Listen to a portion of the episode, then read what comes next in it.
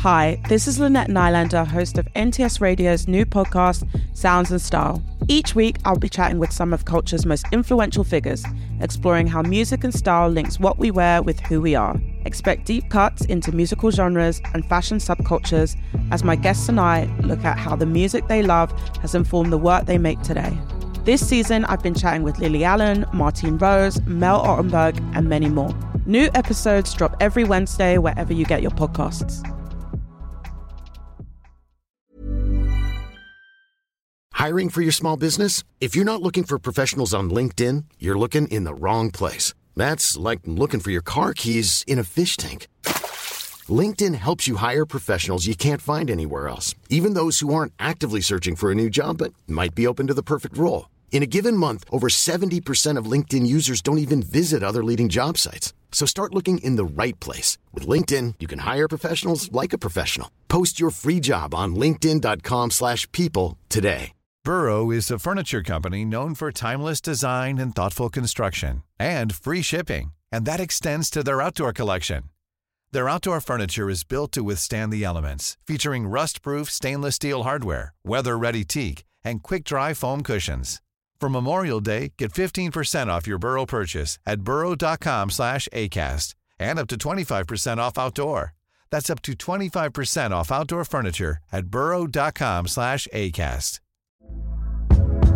Hey there, it's Michele Norris. I'm host of a podcast called Your Mama's Kitchen. When I travel, I'm usually looking for a way to find a taste of home when I'm not at home. And one of the things I love to do when I am at home is entertain. And Airbnb allows me to do that. When I was in California recently, I rented a house that had a great kitchen. And when we were sitting around the table, we we're all thinking, we're in someone else's house. Someone could be in all of our homes as well. If you have a home, but you're not always at home, you have an Airbnb. Your home might be worth more than you think. Find out how much at airbnb.com/slash host. NTS.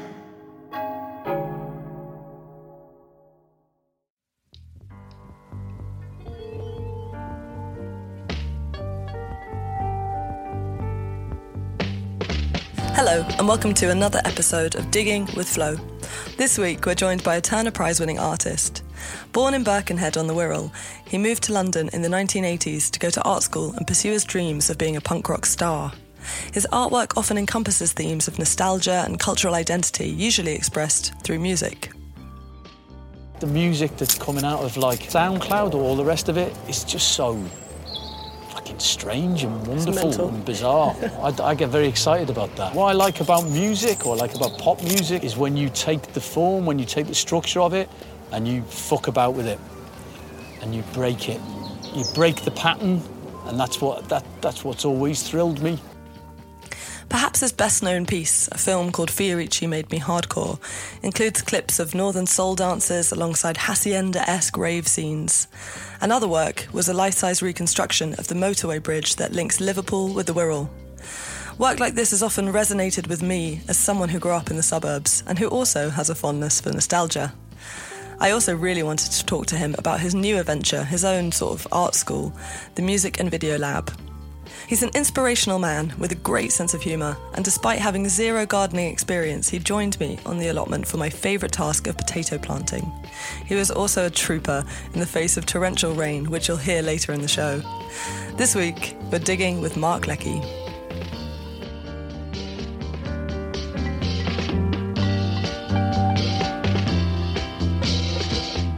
Welcome. Thank you for having me. Today we're planting potatoes. Fantastic. Have you ever done this before? I did when I was a kid. Multiple times? Um, no. Once? Um, I can't remember. I had I had a sort of not a flashback, but a sort of recall when I saw the earth and the potatoes. I realised I'd done it before. Was it a positive flashback or a, a horror? Yeah, well, I, yeah, it didn't it didn't upset me. Okay, but it didn't fill you with joy and excitement. Maybe I was forced to. Maybe I don't know. Maybe it's a greater. You know, my family's Irish, or maybe it's like oh, an ancestral. maybe it's an ancestral thing with like yeah, Maybe. potatoes. I'm going to give you some gloves. Thank you. There's another pair here if they are too small or too big. I can't All remember right, which one is big and which one's small. Um, and I will talk you through how to do it. We'll do All it right. together.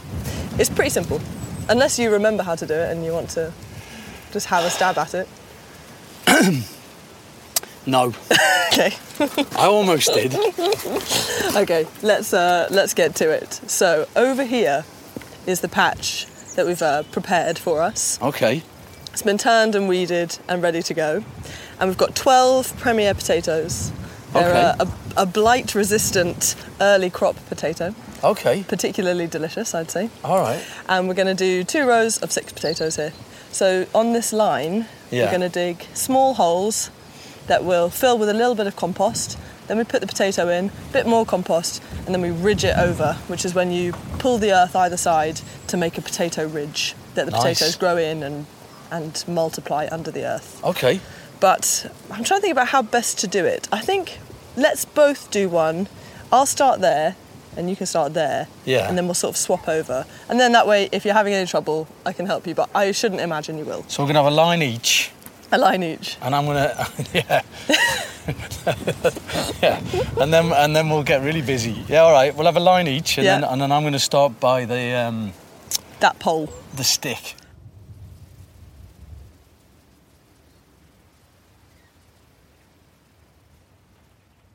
So you're not a big gardener in your day-to-day life, No, I've never done gardening in my life. really? No. And I'm- No desire to. And Lizzie, who I'm married to, says that I don't notice. She's really into flowers and plants, and and she says that I don't notice them.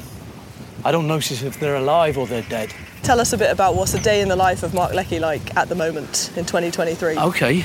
At the moment, I am getting ready for a show in Margate. They asked me to commission emerging artists, I guess, to make a work, and then and I make a work as well. Oh, right.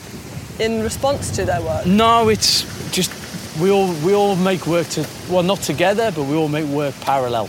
There's a couple of sound artists, but most of the others are making videos. A lot of it's come together actually through doing NTS. So Klein, I'm hoping is in it. Ice Boy Violet, Ashley Holmes, there's another musician called Lucy Duncombe, and the name of the show is In the Offing. When you look out to sea, the offing is the part of the sea just before the horizon. It's when you're able to see things coming to shore. So it's like the, the future is moving towards the present. So that's the name of the show, In the Offing. And when you don't have a commission that you're sort of working towards, do you find yourself still making things regularly? Like, do you find that for you, making art or making collar, you know, audio-visual collages or music or whatever it is, is sort of a compulsion, or is it something that sometimes you think, sort of, you know, sod this, I don't want to do it? Um, I think it's definitely a compulsion. I'm always looking for an opportunity. And maybe, maybe an opportunity isn't meant to be particularly making a work. It might be something that's like, I don't know, uh, writing an essay for someone or something. If I'm not occupied with making work, then I, I, I, I get into all sorts of difficulties. So like during lockdown, pandemic, that, that you know, that, I, I found I wasn't making work then, and I found that difficult. And but then again, I'm, I'm gonna I'm gonna keep blowing smoke up NTS's arses, uh, N, arses arse. Can N, NTS have a collective arse up their collective arse Um, doing the show and making music and thinking about what I was doing. That that kind of that stopped me. Just I don't know, whatever, whatever. It stopped me from whatever, from the brink Going bonkers. going bonkers. Yeah, that's the best way to put it. I guess. Um, yeah, so it's a, it's a it's a need, and I do it does I do worry about not being able to do it for whatever reason. If if you know if the world gets bored of me or whatever, or, or I fall out of fashion, it does that. I do think, how, what would I do then? So I, do, I just carry on as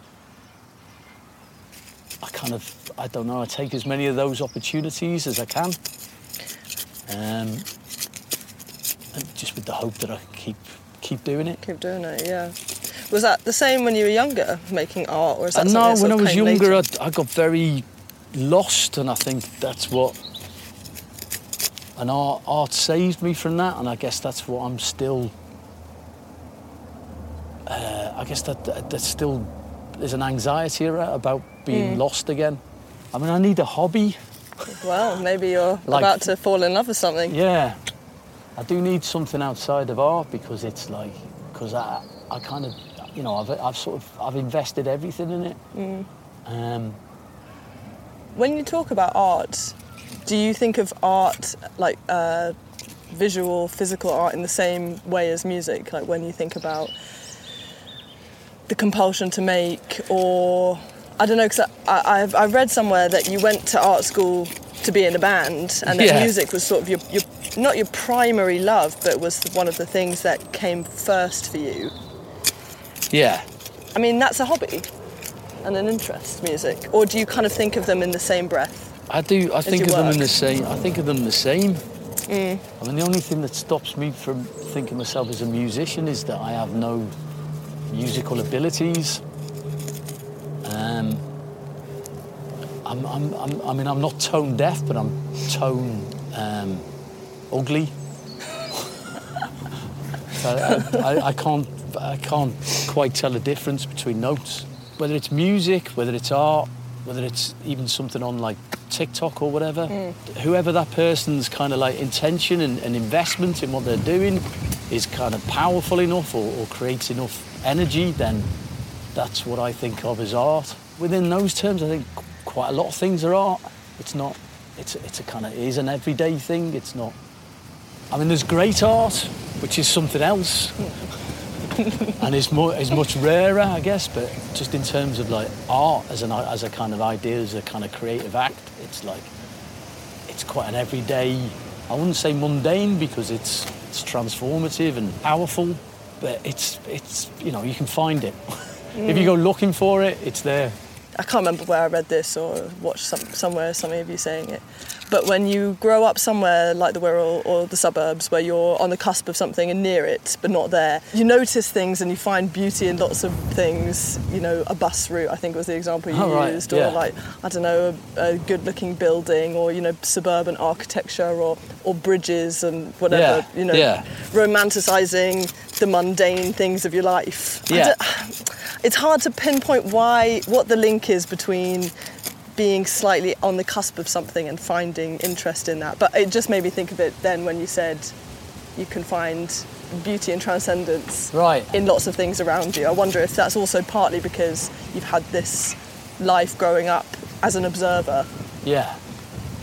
it's a, I, I think it's a great quality in a person it makes your life much more fun if Yeah. I mean, I don't know if it's enjoy just. the bus I think that that proximity to something that has got that is you know radiating a, a, a large energy you know and you're not within the field of that you're on the you're you're on the outskirts you're on the outside of that field but you're you're feeling the kind of like you know the waves the energy waves and um, in, a, in an obvious way you're not taking it for granted you're not making the assumption this is just the way the world is mm. because you kind of know you know, you look in the other direction and you know that those things don't happen outside of the city. Mm. But I think if, I don't know if you grow up in the city, maybe you just assume that's like that's like my daughter just thinks London is the world. You know what I mean? It's like that. All places are like that. And you're like, it's not. do you feel like you'll stay in london Sometimes I feel I'm trapped in London. I know what you mean but uh, where else would i go now where else would you go exactly? would you say it's home now Yeah, I mean, I've been here 30 years. Yeah, so and you've got kids and stuff. I've got kids.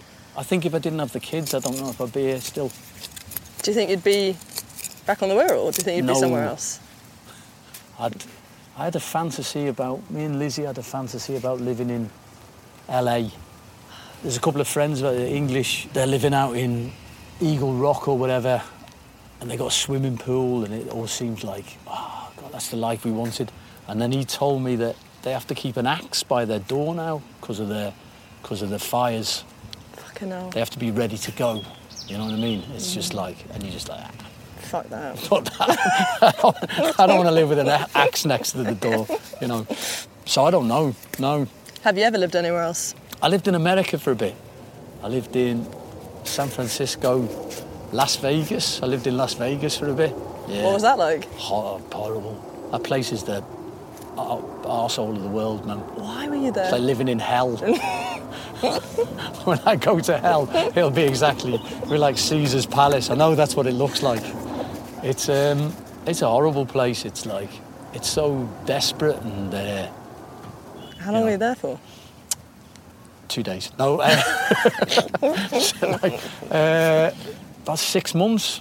I was living in San Francisco and I met this guy who was like, whenever I see Elon Musk, he, he- he reminds me of this guy. He's called John, and he was like super bright, like you know, he's a geek basically. And he said, "I'm thinking of going to Vegas and doing the websites for all the casinos." And I was doing graph. I was sort of doing, trying to learn web design at that, or, draw, or graphics anyway. How old are you at this point? Oh, I'm so I'm quite. I'm not young. Okay. I'm like thir- early thirties, I guess. Oh, yeah, yeah, early thirties. So, and I was just, you know, all I was doing in, I was, I was cooking in San Francisco. I was a line cook, so I wasn't like, I didn't have anything there. So I was like, yeah, fuck, let's go. So I went with him and his brother. His brother was a deadhead. Sick. He was about six foot eight, and he was a, he was a, like this massive deadhead. And his brother was massive as well. And we got there and went to the casinos, and it's like you know, it's a, it's not a mafia town anymore, but it's a, it's a gangster town. You can't, you can't go up and knock on the doors of casinos and say, "Can I do your website?" um, and he bought a house, and they put it in this. They call it escrow, don't they? In over there, is What it escrow? I don't. I never found out what that meant. It's always on um, Yeah. Housewives. Yeah, yeah, yeah. What's that? so we were in escrow. Escrow to me means limbo Yeah. because we were basically fucking stuck there. So we were stuck in this hotel room. There was me and these two brothers who, like I say, were both about six eight, sleeping in a hotel room together for six months. Fucking hell. And they didn't they didn't drink. They didn't like going out. So I'd just go out and walk around the casinos every night, getting free. You know, Yeah, free get your free your free cocktail, which has got nothing in it, so you can't even get drunk on it. And that, yeah, that was it. Six months of doing that. What a it time. was it was really um, yeah it was it was bad. and then I met someone in Vegas and we got married for a green card and that got me to New York that got me out Amazing. Yeah. And then did you stay in New York for a and then I stayed in New York which I loved so I got to New, I got to New York and this marriage didn't go well as those kind of marriages tend to do you know basically she kicked me out and I was like I was stuck in New York on my own didn't really know anyone and the only the only person I did know who lived in New York was this fashion designer called Lucy, and I went to stay with her, and she was married to Gavin Brown, who was just starting his gallery, Oh, wow. and they had two kids. Me and Gavin just became friends. I just I wasn't looking to make art, and he set up a gallery. I just ligged around with, with them for like two years, but it was like, like so much. Yeah, it was good, good times Wow. and then and then that's how I kind of got into making art. Wow. God, it is sometimes right place, right time. Oh, so it's ridiculous. It's Yeah. ridiculous. It is It luck. is. I mean, it's it's always hard to say to someone younger when they ask about these things, and you're like, "Fuck," you know, I just got lucky. But before that, I was quite unlucky. I was Mm. in London for like four years, and it was like, I it was very lonely and didn't get any work. Mm. Um, it sucked. That's why. That's how I ended up leaving. I was just nothing, nothing good happened to me when I was in London. In, and then I went to America, and then my luck changed basically. That's- Wow. That's why I, I don't know. I suppose it is luck, but also you said yes to things. I said yes to things, but also I always liked clothes, and I used to. I basically used to dress up, and so People notice you. well, they had to. Yeah. That's quite good advice. They had they had no choice. A good look will carry you a long way. You know what I mean? What kind of things look, were you wearing? My, my accent sounds bad if I say look and look. I mean look, L O L double O K. Yeah. Or a Luke, right? A Luke. A Luke, L E W K. Oh, I had loads of mad things I used to wear. I used to wear head to toe Burberry. That's what I was wearing in New York. Oh, Nice. I wore head to toe Burberry. That was my look there. I used to have a red velour tracksuit. That was a, that was a good look. Um, I just yeah, I liked I like I always liked clothes, like from from when I was a kid, from when I was like a like a casual and all the rest of it. What's the what's the style of a casual? That was like you know like a sort of 80s football hooligan. Yeah, Wow. that's quite on vogue now. I'd say Yeah, it keeps coming away. It hasn't sort of hasn't gone away really, has it? A timeless look. I guess it's kind of mod as well, isn't it? Like if I go back home, if I go back to the port or go back to, it's like everyone still dresses like that. Now it's all like Stone Island and. Mm. But when I was a kid, it was quite, it was quite experimental. It's like different looks every week. It was like a kind of golf look where you'd wear all like Pringle and Lyle and Scott. And then there was a look that was like a kind of geography teacher, co- sort of corduroy jacket with leather arm patches. That was like a look for a while. Dungarees. Yeah, there's all these different looks. Do you keep a lot of that stuff? No. So you're not a because you're such. I would describe an archivist as sort of not a digital hoarder, but you're a digital uh, history enthusiast. so does that Yeah. not translate into things in real life? Do you keep physical objects and attach sort of? Well, because of like, because of that, you know, I was off in, I was in Newcastle and then I came down to London, and then we were like we were squatting in London. Yeah, you can't really have a lot of No, stuff if you're I could, I bouncing couldn't. around. I just had a suitcase full of stuff for years, you know. Um, I'm not doing my job here. I was, I've, I've uh, stopped. That's okay. You Is can that- just, is that enough? Just chat. That's plenty. Yeah, that's Yeah? plenty. But I'm and then start another one. What? Look at that bloody worm. Oh, like here. Oh, that's massive. Crazy, yeah. Crazy one. Um, They're yeah, beautiful, aren't they? they're I love the way they move. I don't know what that part is about. Yeah, I never know what that part's about. It's like a A jacket. sort of per- polo neck, isn't it? Like a turtleneck. It's his look. It is It's on his way to New He's York. got- see, we noticed him. See? It's effective. Yes, that is plenty deep enough. Okay. Is that more like composty there? So what is is this stuff on the top is I don't know what it's, it's manure. really. Manure. All right, Yeah, great. It's manure. My agent didn't mention manure.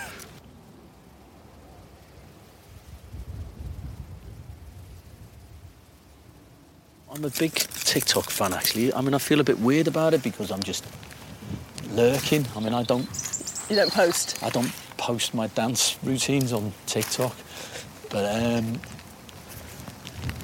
but I do. I mean, I sort of get I get it second hand. I get I usually get it through Twitter. That's me too. Yeah, so that's that's uh, so I'm not I'm not really I don't really browse it, but I get I'll go and look at something that I've been alerted to on Twitter.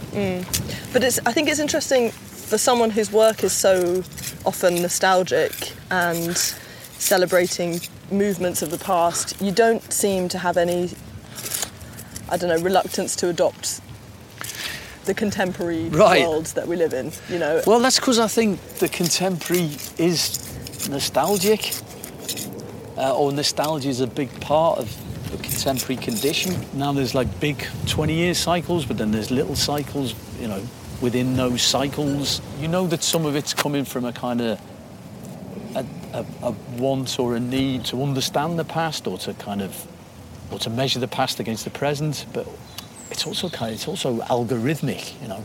It's being produced, you know, nostalgia gets so it's not that I'm nostalgic, it's just I just think that's I make work about that because that's how it just feels to be alive now, you know, that, mm. that that's the kind of contemporary condition, like I say.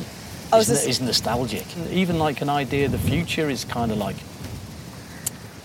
sort of retro, isn't it? So I'm, I'm off on one. Go on, yes, go on. Well, I was just going to say, I was listening to a, podcast, a football podcast that I like, and they were talking about kit cycles Yeah. in football kits Yeah. and how there's so many now, Right.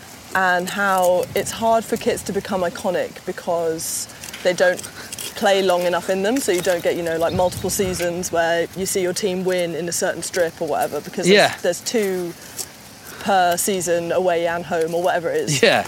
And they were talking about that, and they were talking similarly um, about money, obviously, and how like making these like retro-looking kits makes companies big bucks. Yeah. But also, they were saying that people seem to like them because they tap into a time and they evoke a feeling of a time when football was felt a bit more real Yes. and more tangible. And I think Exactly. that is so applicable across Yeah, everything. yeah, like yeah, yeah. people look back on 90s rave because uh, with this like fond nostalgia or whatever because it was when music and community and Yeah. looseness Yeah. felt more real. Now everything is layered in this Yeah, exactly. weird sheen.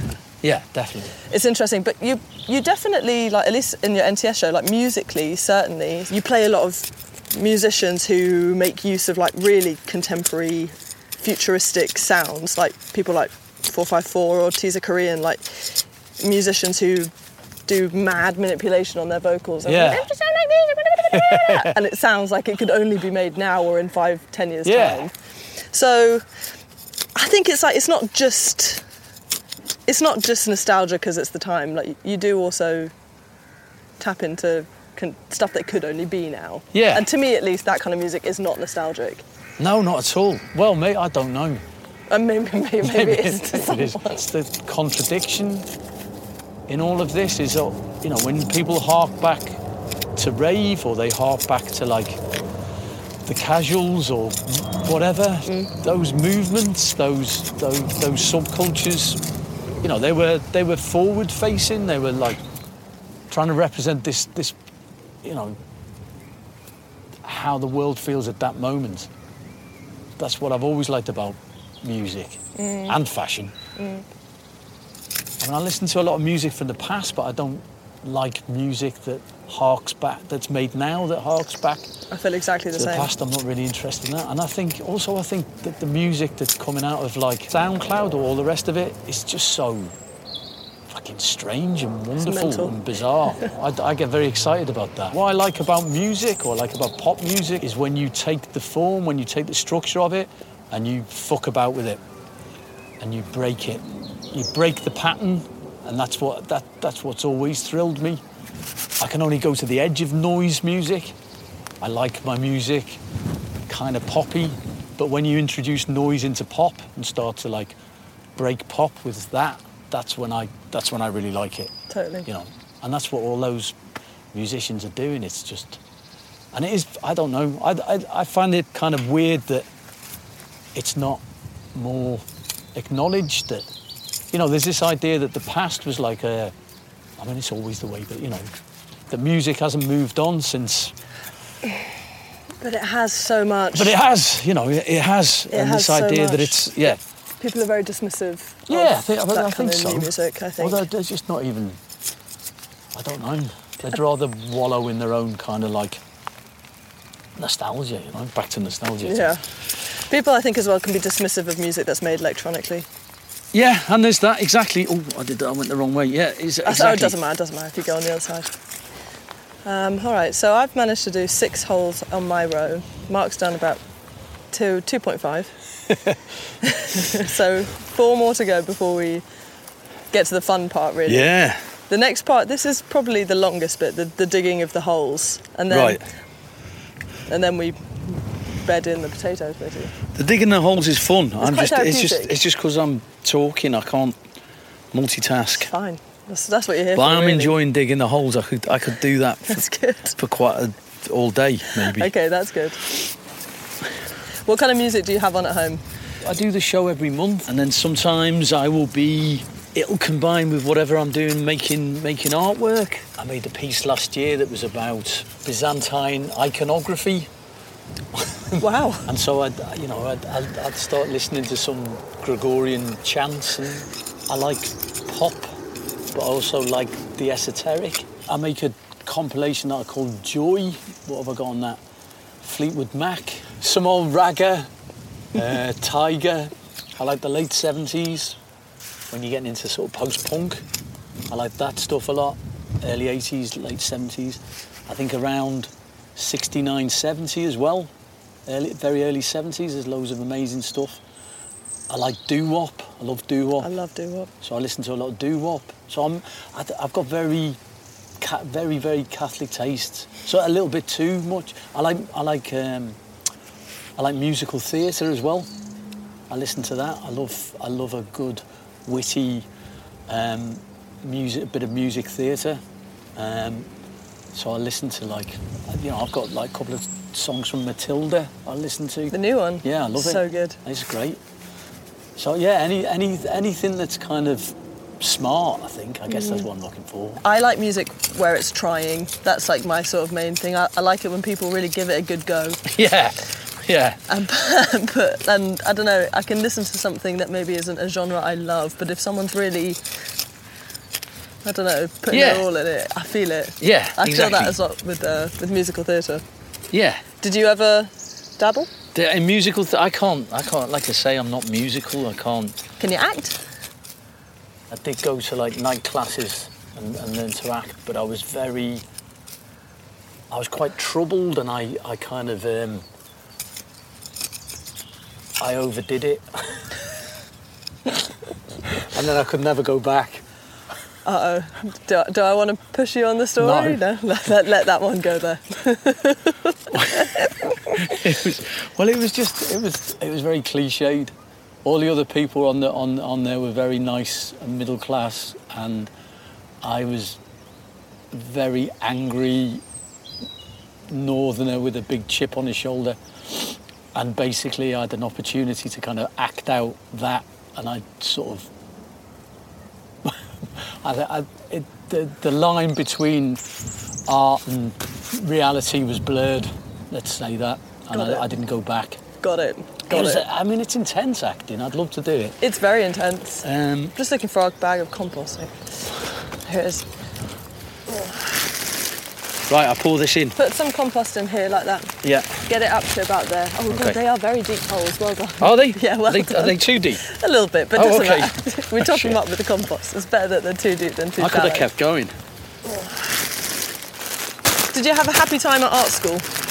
Um, not, not, no. I mean, I had a happy time in terms of like friendships, and I left in 1990, and I'm still friends with a lot. I've got a friend here actually, Lucy Rainbow, who lives in Walthamstow. She, she was on the course with me. Oh yeah. So uh, yeah, in terms of friendships, yeah, I had a happy time. In terms of, I found it very frustrating. I went to Newcastle Polytechnic, and the art course then was mainly people from sort of the home counties down south who didn't want to go to London, and I don't know for whatever reason didn't go to, couldn't quite get as far as Edinburgh. And when we started there, everyone was just it was it was it was quite crusty. Yeah, it was quite it was quite hippie, mm. kind of crusty vibe there. And then in the second year, they introduced critical theory, which is like at that time was like Foucault and Roland Barthes and sort of French, yeah, French um, philosophy, um, which is which is incredibly difficult. And most of the people, including me, I hadn't really, I, you know, we didn't, I didn't have a lot of books when I grew up.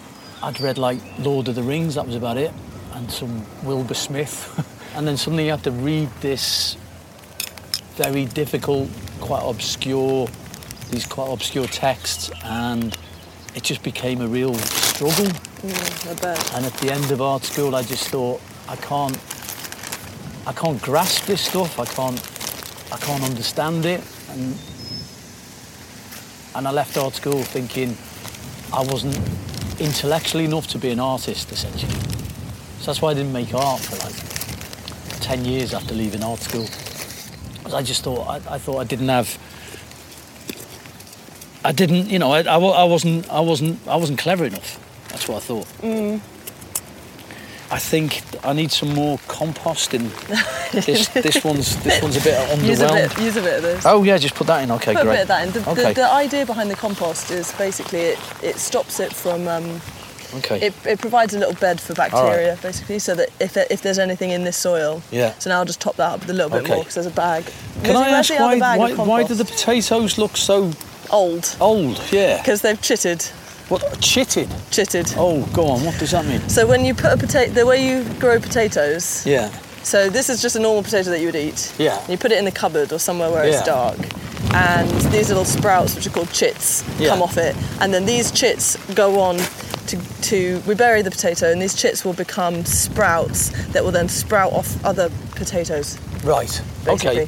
so when you plant now you're ready to plant your potato So they form like a like a like a rhizome or whatever under there. Exactly. Okay. A right, network okay. of potatoes. Oh, That's I why this is that. this is my favourite job to do Okay.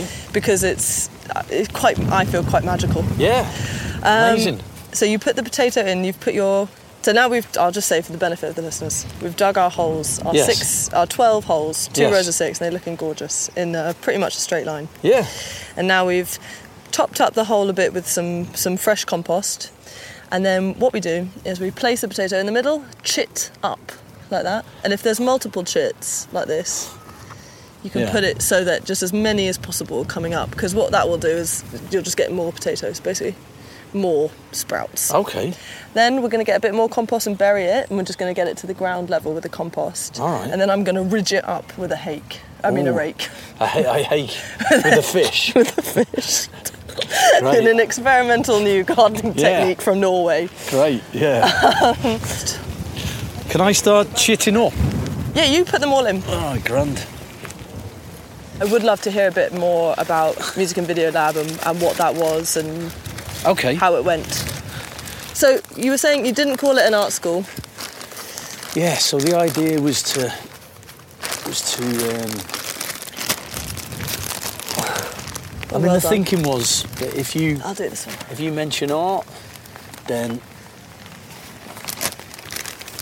you you potentially create this kind of barrier uh, where people think that art isn't for them.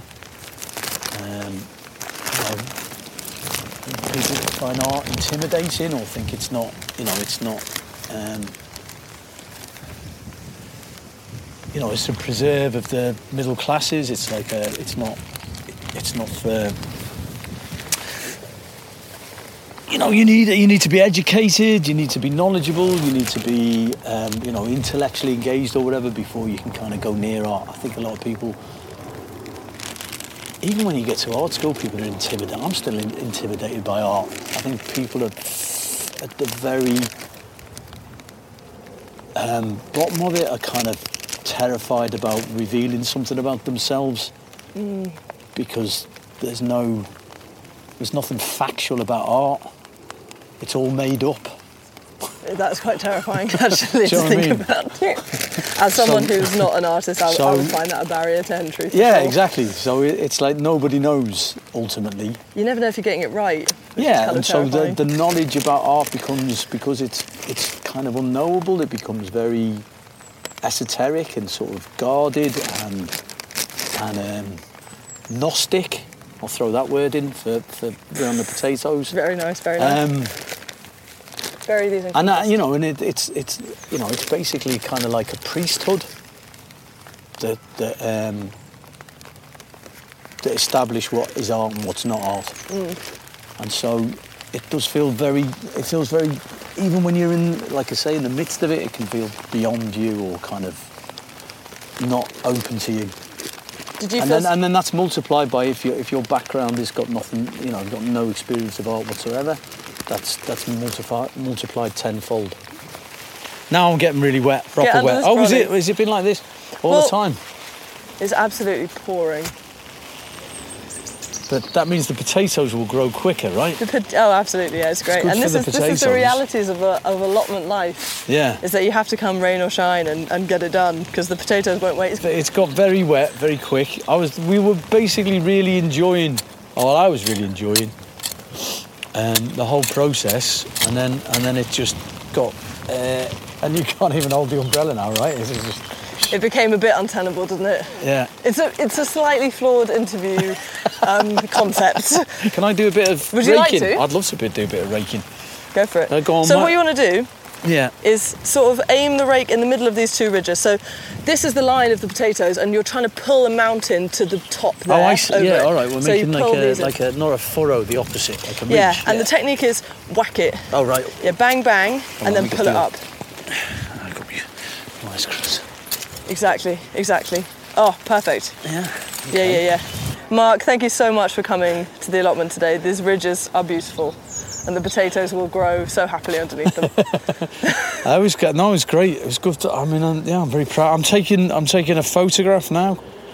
Oh, in the photograph though, it just looks like a grave. That's the thing It's with the allotment. It never. Also, even if it doesn't look like a grave, it just looks like earth. It just looks like it's just sort of. yeah. You don't you don't recognise the labour that's gone into it, do you? You really don't.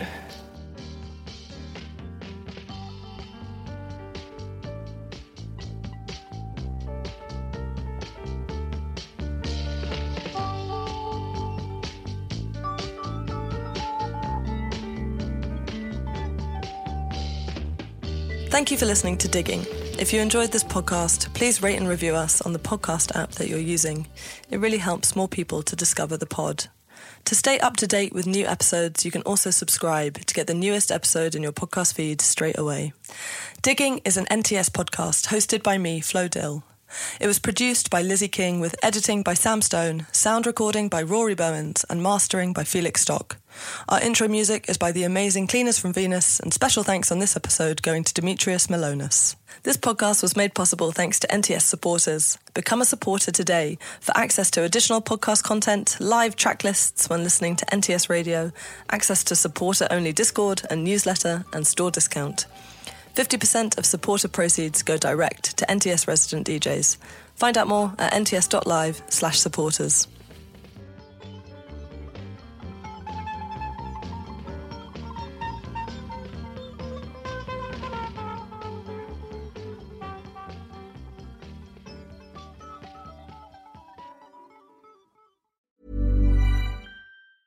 Planning for your next trip? Elevate your travel style with Quince. Quince has all the jet setting essentials you'll want for your next getaway, like European linen, premium luggage options, buttery soft Italian leather bags, and so much more. And is all priced at 50 to 80% less than similar brands. Plus, Quince only works with factories that use safe and ethical manufacturing practices. Pack your bags with high-quality essentials you'll be wearing for vacations to come with Quince. Go to quince.com slash pack for free shipping and 365-day returns. Planning for your next trip? Elevate your travel style with Quince. Quince has all the jet-setting essentials you'll want for your next getaway, like European linen, premium luggage options, buttery soft Italian leather bags, and so much more. And is all priced at 50 to 80% less than similar brands. Plus, Quince only works with factories that use safe and ethical manufacturing practices.